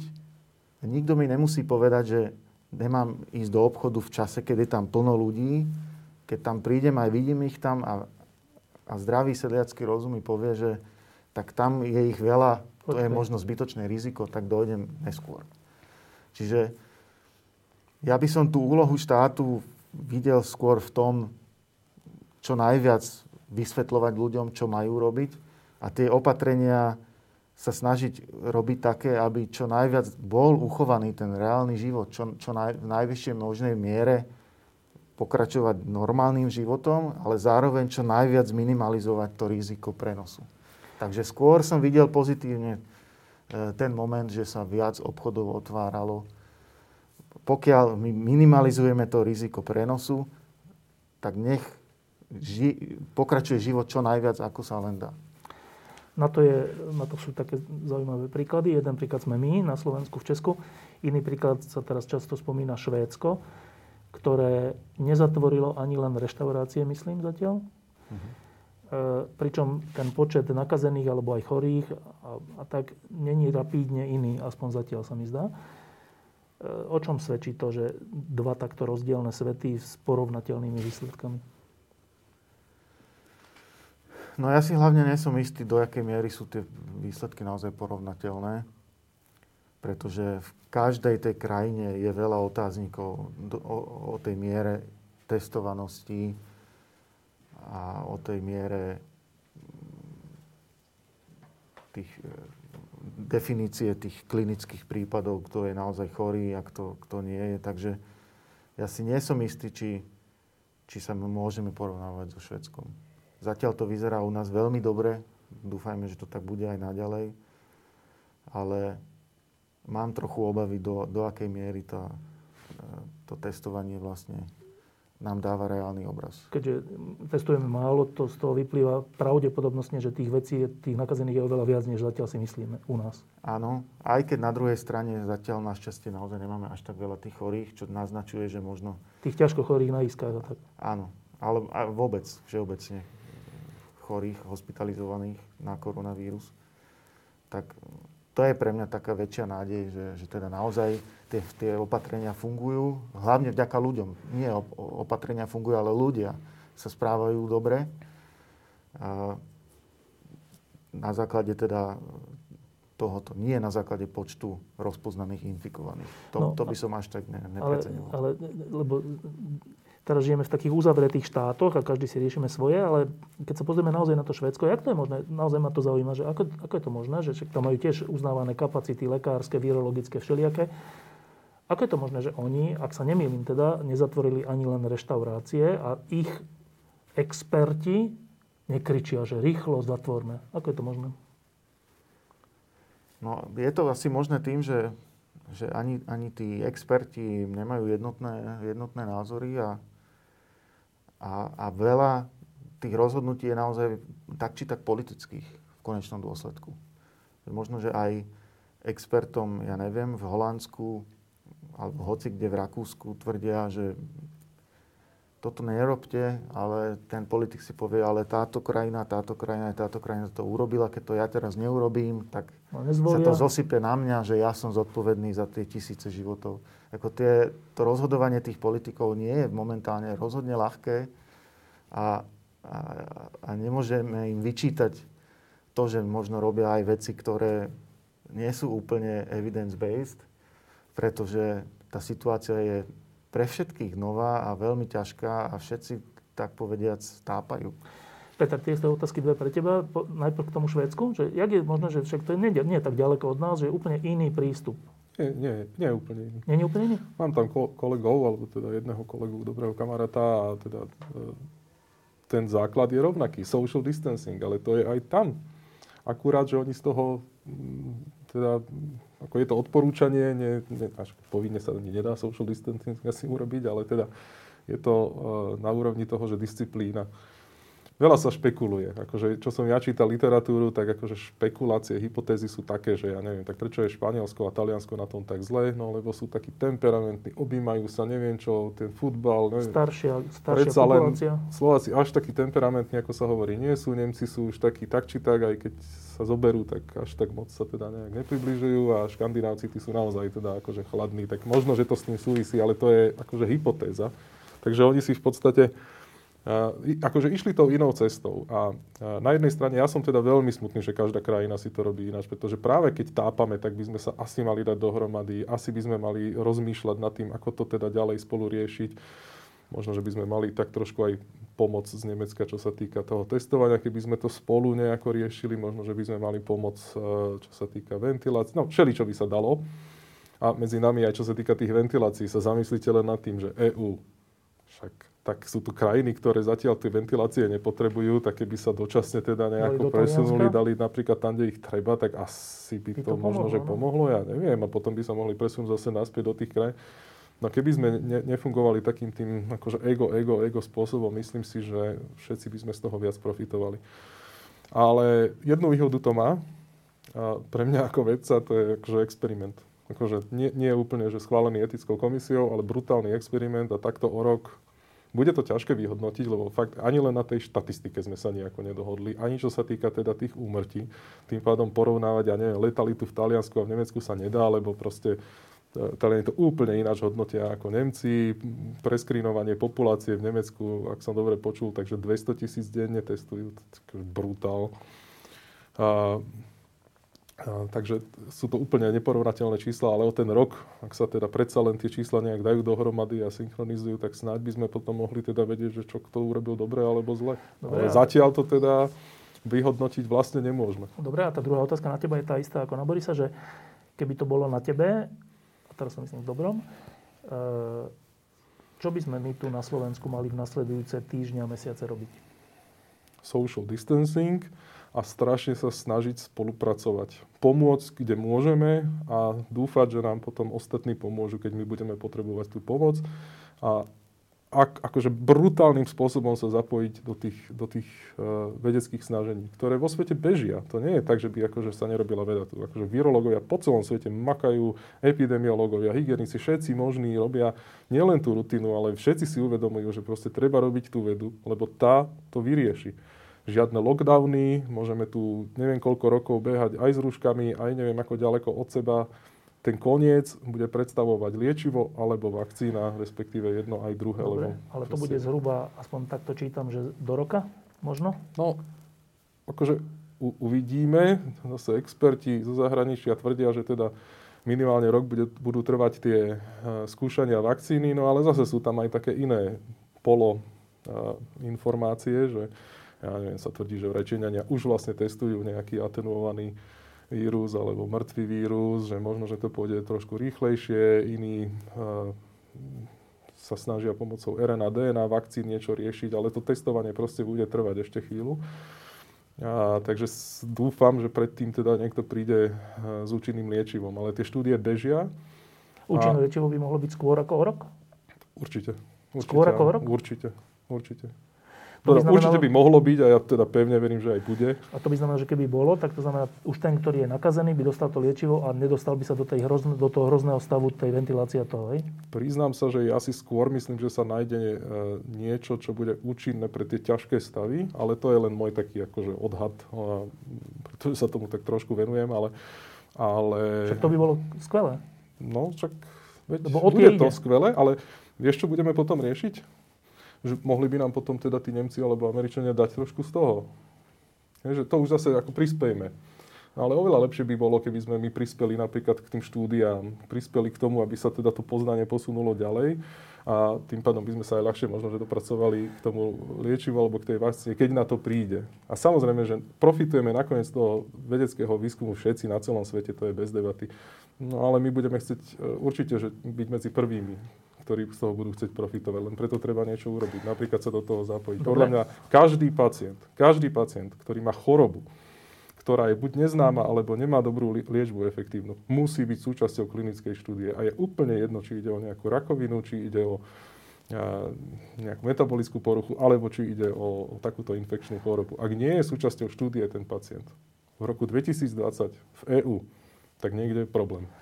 Dobre, ale teda e, ty si veľmi striktne odmietol, eh, až si hľadal výrazy, ten, to tzv. zavretie krajiny, ktoré navrhuje predseda vlády. Dobre, a teda, ak si to odmietol, tak z tvojho hľadiska by tento štát a my všetci, povedal si, že social distancing, že máme si dávať pozor, ale eh, čo by mali byť nejaké také základné, možno aj nariadenia? Niečo, čo by mal ten štát robiť podľa teba? Ak nie zatvoriť krajinu. No, akože ja by som, toto, čo som teraz povedal, by som nič nové nevymýšľal. Akože nemusím nutne akože, prichádzať vláda s nejakými novými vecami každý deň. Ja akože to prežijem aj keď čo, majú byť deň fabriky otvorené? No, je jedno, aký mám ja názor. A podstatné je, aby sme sa spojili napríklad, ja neviem, s Rakúšanmi, s Čechmi, s Nemcami a skúsili sa zamýšľať nad tým, čo ďalej. Akým spôsobom ďalej. Tak ja sledujem uh, diskusie v Nemecku, a tam sa teda naozaj intenzívne zvažuje, že ak dosiahne prírastok novoinfikovaných určité číslo, nižšie ako nejaké uh, limitné, takže by sa trošku uvoľnila tá situácia s vedomím, že potom zase akože tých infikovaných pribudne a potom sa to zase zatvorí. Neviem, či to je optimálne, zdá sa mi to také zvláštne, ale môj názor je úplne irrelevantný. Dôležité je, že by sme to mali nejakým spôsobom koordinovať asi vedia, asi majú odborníkov. Aj my máme odborníkov, jasné. Tak ale poďme spolu riešiť, že ako teda tú situáciu riešiť, kým sa vyrieši vakcína alebo liečivo, lebo toto zase vedia všetci. Že všetky tieto zákazy, príkazy, obmedzenia, neviem čo všetko možné, budeme musieť asi teda ťahať dovtedy, kým niekto teda nejakej farmafirme teda nepríde s tým, že už to mám. Dobre, a to, to čo si teraz povedal, to je asi pre oboch, že lebo to všetkých zaujíma najviac, že ako, ako sa zmenia do budúcnosti naše životy, alebo či sa vrátime k nejakému normálnemu životu. Z toho, čo si teraz povedal, Peter, je, že kým nebude vakcína, tak nejaké opatrenia, obmedzenia, zákazy, nariadenia budú asi trvať. To znamená, tá informácia od teba je tá, že teraz možno rok alebo pol roka, nevieme, kedy bude vakcína alebo liečivo, budeme nosiť rúška, budeme doma, nebudeme chodiť na dovolenky, nebudeme chodiť po uliciach? Tak chodíme po uliciach zatiaľ. Ale na tak voľne. Teda nie, asi. No ja neviem, ako to bude, ako to nebude, ale bol by som rád, keby to bolo ešte raz koordinované, keby sme si nevymýšľali slovenské riešenia bez toho, že by sme ich mali evidence-based, alebo aspoň teda dobre, racionálne rozmyslené a hlavne teda nejakým spôsobom skoordinované s tými ostatnými naokolo, lebo ináč sú tiež zbytočné, to proste nemá význam. A, a teda investovať do tej vedy. No a dúfam, Čiže, že sa to posunie ďalej. Ale teda neodpovedal si zatiaľ na to, že... Ty to no lebo tak, neviem. Odpovedal, neviem. Rok, neviem, rok budeme bude. takto? Neviem, neviem, pevne verím, že nie. Lebo teda mňa to až tak úplne Ale odvíjaš to iba od toho liečiva. Prosím? Iba, iba od, od objavenia toho liečiva to odvíja, že? To liečivo už je objavené, ide len o to zistiť, že ktoré teda z tých, čo sú objavené, teda budú účinné. Akože tam sa veľmi veľa e, nádeje dáva do liekov, ktoré akože už sú v klinickej praxi a používajú sa akurát, že na úplne iné choroby a zistilo sa, alebo uvažuje sa, alebo rozmýšľa sa, ale niekedy už sa aj na nejakých drobných nejakých kohortoch vlastne zistilo, že by vlastne mohli aj akože pomôcť. Dobre, ale no. že až vtedy zhodíme rúška a začneme normálne existovať? Toto hovoríš? Môže metaforu. Mne sa to tak akože e, podobá tej chorobe samotnej. A priebeh choroby je asi taký, že máš týždeň že asymptomatický, nemáš problémy, týždeň e, máš symptómy a máš problémy, ktoré spôsobuje ten vírus týždeň e, je to o interakcii vírus-imunita. A potom ten posledný týždeň, keď si naozaj že neprekonal tú infekciu, imunita si s tým nedala rady a tak ďalej, tak proste sa dostávaš do stavov, ktoré sú spôsobené dominantne tým, čo robí ten tvoj imunitný systém. Ten vírus tam už je tak trošku akože... Bokom. Už je bokom. Z toho vyplývajú nejaké praktické veci, aj čo sa týka toho klinického skúšania, napríklad tie antivirotika, keď sa aplikujú tým pacientom, ktorí sú už naozaj v tých posledných štádiách, v zmysle, že však skúsme aspoň niečo, tak to asi teda fungovať nebude, to nemá šancu, lebo to už je akože mozolka, že neskoro tam treba iné veci riešiť a vice verza lebo zase sa testujú aj lieky, ktoré by možno, že pomohli na konci, ale testujú sa možno, že príliš skoro. Ja mám pocit, že to je tak trošku ako teda tá situácia tu. Že proste jedna vec je ten vírus, tá pandémia, veľký problém. Ale máme tu aj ten druhý problém a to je tá odpoveď na tú pandémiu. Ja si napríklad priznám sa, ako neviem predstaviť, že keď, keď ten liek teda bude, že čo potom, že či naozaj teda zhodíme rúška, tvárime sa, že sa nič nestalo, ideme ďalej. Ja si to neviem celkom dobre predstaviť, pretože v ľuďoch zostane ten moment toho, že počkaj, ale však sú aj iné koronavírusy, aj iné, iné vírusy, aj baktérie, aj neviem čo všetko možné. A asi si ten social distancing nefunguje len na koronavírus, ale aj na niečo iné. Ja sa trošku tak akože si myslím, chcem povedať, že obávam sa, ale myslím si, že aj keď sa pandémia skončí, aj keď to všetko vyriešime, takže tu zostane takéto... Obava? Taká tá obava. A čo je pre mňa osobne teda ešte väčší problém, že tu zostane ten, ten, tá modla toho národného štátu, ktorý si akože má poradiť sám a teda nebudeme spolupracovať a sami sa musíme obstarať a také tie veci, čo podľa mňa je trošku akože škoda. Boris, čo by, čo by, e, čo nás čaká, alebo ako dlho budeme takto v rúškach sa rozprávať? Ja to naozaj neviem, ale rozhodne si nemyslím, že krátko. Takže sa tu nebavíme o horizonte týždňov, týždňov ale určite o horizonte mesiacov. A, a možno to bude aj tak, že, že sa to u nás bude dariť držať veľmi slušne, tak ako doteraz. Ale práve kvôli tomu, čo sa bude diať na okolí, tak nemôžeme prestať tak či tak. Takže je možné, je možné, ale je to hypotéza, že, že, že v lete tie počty prípadov pôjdu dole. Ale samozrejme, že, že sa to nevytratí úplne. A na jeseň to tu máme zase ako, ako chrípku. A, a na jeseň ešte tá vakcína nebude. To s tým treba tiež počítať. Čiže môže sa stať, že budeme mať aj takýto priebeh. Že vlastne cez leto sa to trochu ukludní že tie opatrenia sa, sa uvoľnia, ale budeme ich znova musieť zavádzať e, na jeseň. Ale už to pravdepodobne nebude taký e, tak krutý skok, ako, ako bol tento úplne prvý. Lebo? To, že ten úplne prvý je vždy najhorší, to je jasné. Práve preto, že vlastne teoreticky 100% populácie je, je vnímavých. Bereme, že každý sa môže nakaziť a každý ten ďalší cyklus vlastne počítame s tým, že nejaká tá nejaká úroveň nejakej, nejakej kolektívnej imunity už bude nastolená a že už by nemalo prichádzať takým obrovským píkom. Toto je jedna doplňujúca otázka, iba krátko mi povedzte, že to, že keď človek sa nakazí týmto koronavírom a prejde to relatívne bez problémov alebo úplne bez problémov, je vedecký fakt, že tým získava nejakú mieru imunity? Nie, keď to takto povieme, tak určite áno. Ale čo ešte nevieme presne je, ako dlho a ak, do akej miery. Proste z toho dôvodu, že, že je to naozaj nová situácia. Ale rozhodne vychádzame z toho, že, že nejaká miera imunity tu, tu nastolená bude vďaka tej, tej infekcii. Myslíme si to na základe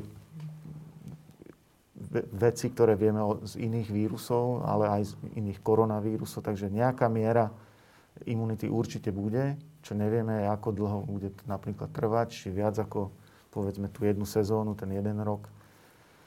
Ale myslím si, že všetci s tým tak trochu počítajú, že, že tá imunita nastolená bude. Áno, Peter? No, na základe toho, čo vieme, tak áno, bude. A tie existujú práce, ktoré ukázali, alebo teda case reporty sa to volá prípadové štúdie na pár pacientov, kde sa ukázalo, že akože mohli byť dvakrát infikovaní, no ale čím ďalej, tým viac sa ukazuje, že to testovanie je, nie je také triviálne, ako sa zdalo, že proste dám si výter urobiť a akože viem a proste podľa toho sa môžem 100% orientovať ani náznakovo. Sú dokonca práce, ktoré poukazujú na to, že v určitých fázach tej choroby v skutočnosti, akože už si ťažko chorý, si symptomaticky neviem čo, ale výter máš negatívny. Mm-hmm. Prečo? No pretože pravdepodobne ten vírus už je dominantne niekde v tých plúcach a robí tam zle a teda nie je jedno, skade sa zoberie tá vzorka, akým spôsobom a tak ďalej. Takže na základe toho predpokladáme, že tieto prípady, ktoré boli popísané, že ako opakované infekcie v skutočnosti boli len o tom, že sa proste ten pacient testoval aj vtedy, keď e, jednoducho bol negatívny, ale v skutočnosti tú infekciu mal len teda už asi niekde nižšie položenú. A z toho by vyplývalo, že keď to raz Ehm, prechodíš, alebo keď neprechodíš, keď, to raz, keď ten vírus raz dostaneš a vylieči sa z toho, tak to je pre teba už dobre, lebo máš nejakú imunitu, áno? No, nie, z toho by len vyplývalo, že zatiaľ nemáme dôkaz, že máme opakovanú infekciu, ale teda áno, asi, asi z toho bude vyplývať, že asi nejaká imunita tam je. Ráta sa s tým pri najmenšom, ale dôkaz o tom zatiaľ nejaký e, e, intenzívny, konkrétny nemáme. Ale e, naozaj sa intenzívne zaoberajú napríklad v tom Nemecku tým, že čo s tými, ktorí teda majú tie pozitívne protilátky, lebo to budú veľmi zaujímaví ľudia. To budú tí, ktorí napríklad v rámci zdravotníkov pravdepodobne možno, že až nebudú až tak veľa potrebovať všetkých tých mundúrov a rúšok a tak ďalej, čiže tí by mohli potom dosť intenzívne pomôcť tomu zdravotníctvu, pretože teraz je naozaj veľký problém s tým, že na celom svete, aj v tom najbohatšom Nemecku, majú nedostatok rúšok, majú nedostatok všetkého, takže Uh, ja som teda videl aj rôzne rozhovory s lekármi, ktorí teda prosili pekne ľudí, že nech teda akože tie masky vrátia, keď ich už kúpili, lebo teraz ich už nekúpia, lebo nikde nie sú. A keď nemecký minister zdravotníctva nevie zohnať rúšky, tak niekde je problém. Takže uh, takíto zdravotníci by boli extrémne cenní. To je jedna dôležitá vec. A druhá dôležitá vec je, že takíto pacienti, ktorí prekonali a majú dobrú imunitnú odpoveď, by mohli byť potenciálne donormi plazmy, ktorá by sa možno že dala terapeuticky použiť, ale to je všetko zatiaľ s takým veľkým otáznikom, lebo to sa vie zase z iných e, chorôb, že by to mohlo pomôcť, takáto kvázi pasívna imunizácia. Mm, či to napomôže tu, neviem, ale je to jedna z takých tých vecí, ktorá by sa možno že dala vyskúšať ešte skôr ako všetky tie ostatné liečivá a uvidíme. Dobre, ešte k tomuto jedna predposledná otázka je, že v niektorých krajinách vychádzali z toho, teraz od toho ustupujú, ale pôvodná idea bola, že vlastne okrem starých ľudí, ktorých izolujú a budú ich chrániť, tak tých ostatných práve, že vystavia tomu vírusu, aby to premorenie prišlo čím skôr a tým pádom tá aj imunitná nejaká vec prišla čím skôr. E, my ideme inou cestou, my ideme cestou čím, čím menej to dostane, minimálne do nejakého času. A teraz vzniká taká, taká psychologická reakcia samozrejme, že najlepšie je to nemať a ten, kto to má, keď príde správa, máš koronavírus, tak to je vlastne že hrozné, že hrozné, že to je niečo ako, že mám rakovinu. No ale u 90% prípadov, najmä mladších ľudí, keď dostane dnes koronavírus, to nie je dôvod na to, že idem si vybavovať do Marianum e, miesta na cintoríne. To je normálna vec, ako keby som dostal nejakú inú infekčnú chorobu, tak? Určite áno. Čiže e, možno, nie je, teda k tomu mierim, nie je vlastne, nestane sa vlastne to, že my tu na Slovensku veľká časť z nás, a môže to byť 20%, a môže to byť 40% celej populácie, ten vírus skôr alebo neskôr dostane. A je to dobré? Áno. Skôr alebo neskôr. Otázka je, či skôr alebo neskôr. Keď to dostane takým tempom, aby tí, čo vyžadujú intenzívnu starostlivosť, boli pokrytí, boli pokrytí tak v tom prípade áno.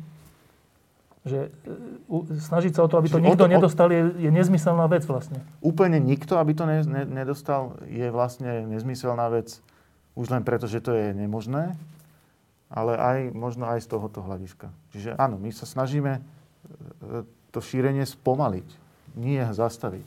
Čiže ja len to preto hovorím, aby sme teraz vyslali taký signál, že aby ľudia nemali pocit, že keď dostanú koronavírus, že to je tá najväčšia katastrofa, ktorá ich mohla postihnúť, ale že pri riadnom chode zdravotníctva a pri riadnom chode starostlivosti o tých najstarších a, a tak, to je normálna vec a nemáme sa z toho zlaknúť na smrť. Presne tak. Áno, Peter? No, áno, a teraz je dlhšia odpoveď. Um, všetci zomrieme. Všetci. Akože zase, aby sme si nerozprávali, že teraz budeme väčšine. Všetci nakoniec zomrieme. Ide len o to, že kedy a na čo. V Nemecku zatiaľ nie je nedostatok plúcnych ventilácií. Ešte majú teda samozrejme rezervy. Ale napriek tomu tam už tisíc ľudí zomrelo. A teraz akože slovo tisíc je, že číslovka tisíc je veľa. veľa je 80 miliónov. Jeden je veľa, samozrejme. Keď je to príbuzný, neviem čo a tak ďalej. Samozrejme. Len všetko to treba dať do nejakého kontextu tých Amerika. ostatných čísel a, a tak a proste uvedomiť si niektoré veci. Napríklad na Slovensku zomrie každý rok 50 tisíc ľudí. Rádovo. Celkovo. 10 tisíc toho možno, že nemuselo, ale akože celkovo je 50 tisíc ľudí, tak neviem, na rýchlo to neprerátam nejakých z toho vola, čo zomrie akože každý deň. Na rôzne príčiny. No. Tak a určite u nás zomrú aj ľudia na ten koronavírus a na jeho komplikácie a tak ďalej. Vždy tam bude taký ten otáznik. Nie, keď sa politici rozhodnú, že vlastne ak mal čokoľvek iné, tak to nebolo koronavírus, tak potom nemusí vlastne možno, že nikto zomrieť, neviem. Ale um, vždy to treba brať, do, ako aj tie ostatné veci treba brať do úvahy. Ja neviem, no tak uh, Samozrejme, že tých tisíc ľudí v Nemecku napríklad zomrelo za relatívne krátky čas. Takže keď to prerátam na celý rok, tak to je akože úplne že šialené číslo, ktoré mi z toho vyjde. No ale ešte stále platí, že napríklad na tú chrípku minulý rok zomre, či pred dvomi rokmi, či kedy zomrelo tam, že 20 tisíc alebo 25 tisíc. Z toho nevyplýva, z toho nevyplýva v žiadnom prípade, že tá chrípka je nebezpečnejšia alebo porovnateľná. V žiadnom prípade sme hovorili o všetkých tých rozdieloch, ktoré tam sú, ale proste máme tu aj iné príčiny smrti. Tí ľudia tisíce, zomierajú. tisíce zomretých, no? a, a určite zomrú aj na toto a je to hrozné a treba s tým niečo robiť. To je bez debaty a najmä keď máme možnosť, možno, že nejakým spôsobom tomu zabrániť, tak teda robíme všetko preto. Ale take home message toho je, že aj keď budeme mať milión plúcnych ventilácií, neznamená to, že nezomrie nikto ľudia umierajú, aj keď koronavírus poriešime, aj tak budeme umierať, len teda na iné veci. A aj niektoré z tých iných vecí vlastne môžeme im predísť, tak aby sme len potom na to nezabudli. Uznávam, že teraz je to asi najväčší problém v zdravotníctve a nielen zdravotníctve, aj celej, celej spoločnosti, ale keď raz bude vyriešený, aby sme sa potom akože vrátili k tomu, aby sme neoslavovali, že hurá, už je všetko v poriadku, sa nemusíme väčšine. očkovať na, na chrípku, lebo už sme poriešili koronavírus napríklad. A napríklad, keď sa vrátim teda k tej chrípke, aj na tú chrípku, aj tohto roku určite zomrelo na Slovensku kvantum ľudí a väčšina z nich zomrieť nemusela, keby boli sme všetci vakcinovaní. Nielen oni, ale všetci, keby sme boli vakcinovaní, tak mnohí z nich by akože prežili. A my nevieme ani len koľky, pretože to sú všetko len odhady, ktoré sa akože dávajú len na základe nejakých modelov a tak, lebo okrem iného teda, oprav ma, ak to nie je pravda, ale až tak veľmi sa teda tá chrípka priamo nediagnostikuje práve preto, lebo tých pacientov by pozitívnych bolo strašne veľa a akože v úvodzovkách, že neoplatí sa, no tak povedz to tým, ktorí zomreli, alebo ich príbuzným, ale, ale aj, aj teraz. Takže o to viac by sa ľudia mali akože uh, zamyslieť nad tým, čo znamená to slovo, že byť zodpovedný. myslím si, že napríklad, keď najbližšie sa bude robiť vakcinácia na chrypku, tak ako... No. Dobre. A posledná otázka. Žijeme takto už štvrtý týždeň. A teraz odhľadneme od vašich vedeckých, vášho vedeckého pôsobenia, biologa a virologa. Ako to znášate súkromne, Boris? No mne sa zmenil život veľmi, a, pretože z, z, toho, z toho vedeckého sveta zrazu som sa dostal oveľa viac, ako, ako som kedy počítal aj do tej politiky. Ako takže, expert teda prizývaný k Áno, áno, tak? takže e, to je vec, ktorú človek nemusí len tak ľahko znášať. No a plus, plus teda ja, ja mám takú opačnú situáciu, ako teraz asi veľa ľudí v súvislosti so všetkými tými obmedzeniami, obmedzeniami že veľa ľudí je doma a, a nevie, čo so sebou. Tak ja to mám vlastne presne naopak. Čiže ja neviem, čo skorej, pretože my robíme to rutinné testovanie. Vlastne pomáhame Úradu verejného zdravotníctva, čiže to mi zabere komplet celú pracovnú dobu. A, a keď odovzdáme výsledky úradu, tak, tak ide druhá šichta, kedy skúšame všetky možné nejaké nové veci. V práci u vás? V práci, kvôli tomu, že hrozí nedostatok všetkých tých extrakčných kitov, testovacích kitov, čiže my musíme improvizovať, skúšať iné veci. Popri tom sme ten e, vírus izolovali, aj s tým treba niečo ďalej robiť. Takže ja som oveľa, oveľa menej doma, ako som bol doteraz vlastne. Deti vidím možno hodinu. Aj to len vďaka tomu, že tým, že majú narušený režim, tak zostávajú dlhšie hore. No, takže, keď školy, dojdem, no. takže keď dojdem večer domov, tak ešte sú hore, chvála Bohu, aby som ich aspoň trochu videl. Takže všetko je to vlastne na manželke. A, a dojdem domov a som naozaj tak, tak unavený, že už nie sú schopní ničoho. No, zaujímavé, že teda drvivá väčšina ľudí to má teraz tak, že má zrazu viac súkromného času. Boris Klempo má práve, že menej súkromného Absolutne. času. Absolutne. E, tak tým pádom je úplne bezpredmetná tá otázka, ale napriek tomu, e, nie úplne, ale troška. Teraz sa tak uvažuje, že čo to spraví s rodinami toto? E, čo to spraví so vzťahmi? Niektorí hovoria o ponorkových chorobách, niektorí o tom, že vlastne v malom byte sa, to sa nedá 24 hodín byť stále spolu a tak, a že aj, aj aj dobré vzťahy môžu tým prechádzať všelijakými krízami. Vo vašom prípade vlastne táto otázka neplatí, hej? V mojom prípade môžem povedať, že, že to bude mať asi skôr pozitívny vplyv, lebo si, si veľmi, veľmi si vážim ten čas. Veľmi si vážim ten, e, to, čo robí manželka. A ona zase veľmi rešpektuje, že toto je naozaj tak mimoriadná doba, že e, nie je čas na výčitky, že prichádzam neskoro večer domov. Takže my sme si teraz zácnejší a určite na našu rodinu to nebude mať zlý vplyv. Krásne. E, Peter, čo to s tebou robí? Tak ja mám čerstvo malého syna, som sa stal teda otcom na staré kolena a teda to mi zmenilo život ešte stále teda viac ako koronavírus a všetko, čo s tým súvisí. A... Sa narodil ešte predtým? No, jasne. A, a je to akože strašná radosť a ako dosť dlho som na to čakal, takže sa z toho strašne teším. A neviem, sledujem, čítam, snažím sa, aj u nás je to trošku akože problematické z hľadiska teda toho, že eh, mnohí sú teda doma na home office všelijako, ale, ale, ale snažíme sa aspoň trošičku prispieť s tým, čo vieme. A, a ja tam vidím proste všade, kde, kde pozerám a sledujem, čo sa deje ohľadom teda výskumu toho, tak tam vidím tie prieniky s tým, čo robíme my a kde by sme mohli nejakým spôsobom možno, že to pomôcť, tak trošku sa snažíme, samozrejme nie na tej úrovni tej rutinnej diagnostiky, ale možno, že takými tými inými vecami. A ako to bude z dlhodobého hľadiska, no mám trošku obavy, lebo aj ja čítam aj tie sociologické výskumy a teda ako nielen v Číne, ale aj, aj pokiaľ viem, tak v Európe aké to domáce násilie, dokonca aj na deťoch, nielen teda na ženách, akože dosť, že stúpa. A bolo by na čase, aby tí vedci niečo vymysleli. Niečo vymysleli. Boris Klempa, Peter Celes, ďakujem, že ste prišli. Uh, iba nám teraz odáte, že v tejto chvíli idete kam? No ja idem naspäť na ústav a ideme skúšať zase nejaké nové kity, nejaké nové testy akože nový spôsob testovania v tom zmysle? Uh, nie, nie. Žiadny zázrak, žiadny prevratný vynález, len proste testovať ďalšie reagencie, ktorými by sme mohli nahradiť tie, ktoré používame teraz, pretože vyzerá to, že nebudú k dispozícii. Čiže tam je kontinuálna improvizácia vlastne, lebo tie dodávky sú naozaj celosvetovo vlastne zastavované.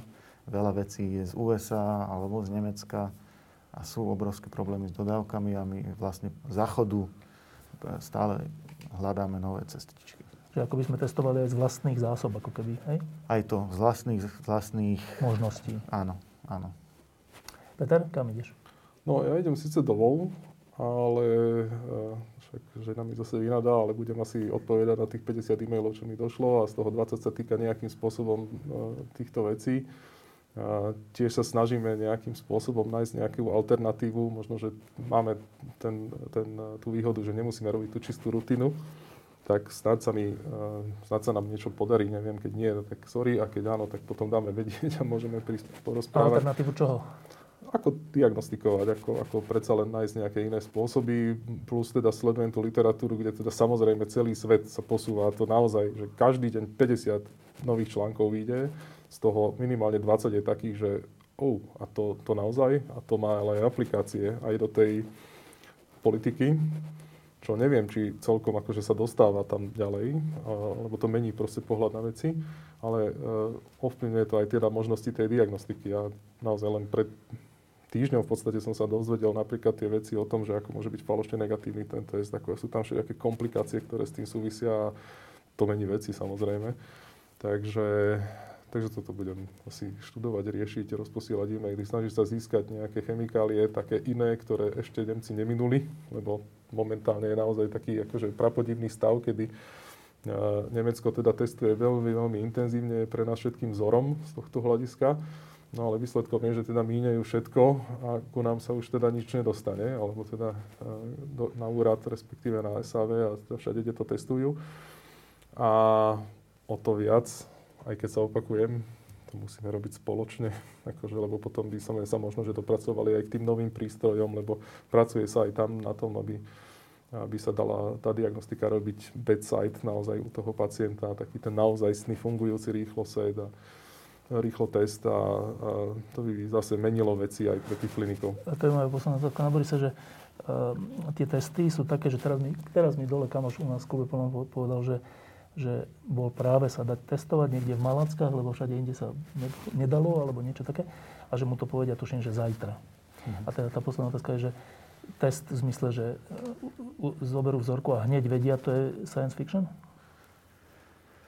No to sme, neviem, či túto tému máme teraz načať. To, sú no, tie, to je téma tzv. rýchlo testov. Nie. Čiže no, nie, nie je to science fiction. Nie je to science fiction, ale sú tam určité limity, ktoré treba vždy brať do úvahy pri, pri používaní týchto iných testov oveľa rýchlejších. Prepúšťam vás. Ďakujem. Diskusie pod lampou existujú iba vďaka vašej podpore. Ak považujete program pod lampou za zmysluplný, pomôže nám už 1 euro za diskusiu. Vopred vám veľmi ďakujeme.